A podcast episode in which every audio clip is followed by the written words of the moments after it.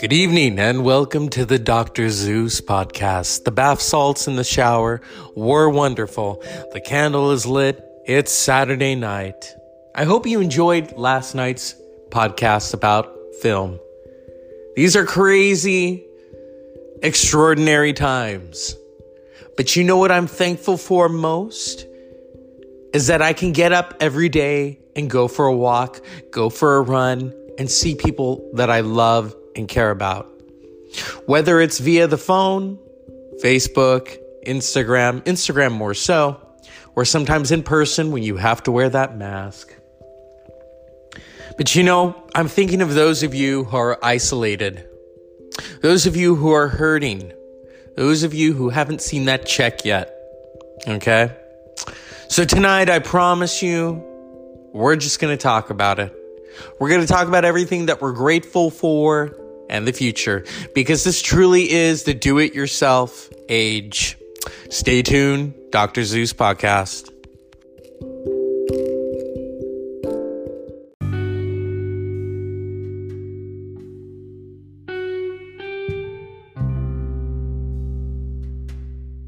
Good evening and welcome to the Dr. Zeus podcast. Earlier, I had recorded a show. I got a weird feeling about it, so I took it off. So here we are. I figured, you know what? Let's be positive. Let's talk about ways to lift each other up, things that we're grateful for. Because I'm going to tell you, this is a brand new age. This is the age of doing it yourself. I know it's it's a punk rock ethos, DKNY. But here now, you can make money on the internet, or as we call it now, the web. When I do this podcast, I make a little bit of money off of sponsorship.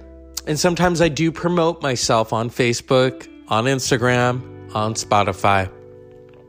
And I'm very grateful for that experience. I'm grateful for music. I'm grateful for movies. Last night, I got to watch The Hateful Eight. I'd never watched it before. I'd always seen clips.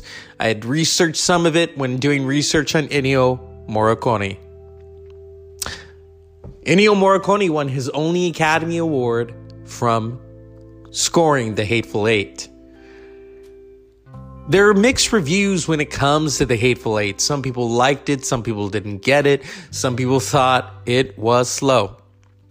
And then there is an extended version cut up into episodes on Netflix, which I might just watch.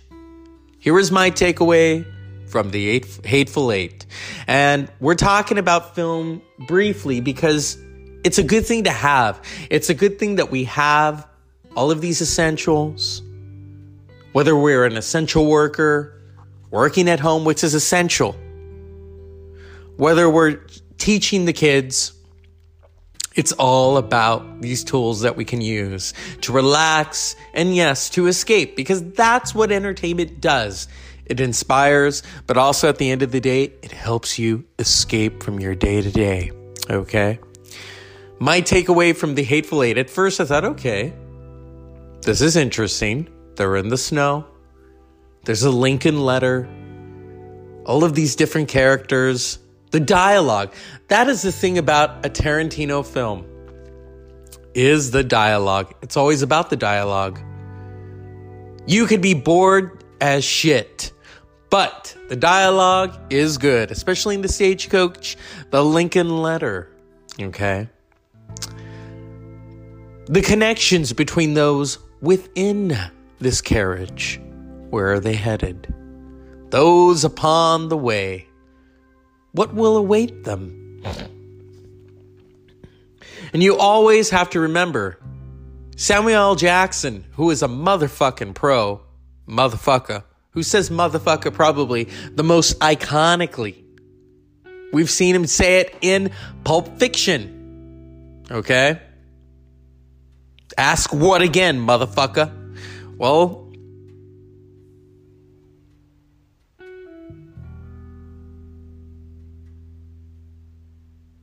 it's here and it's queer on film. And in The Hateful Eight, he says it, baby. He says it. And it was amazing. Now, you can count on Samuel L. Jackson's face because he looks down and he sees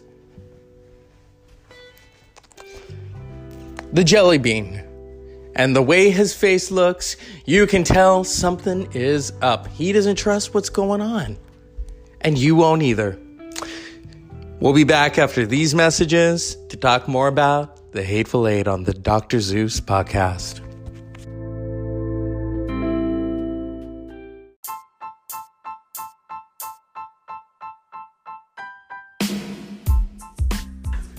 Welcome back to the Dr. Zeus podcast.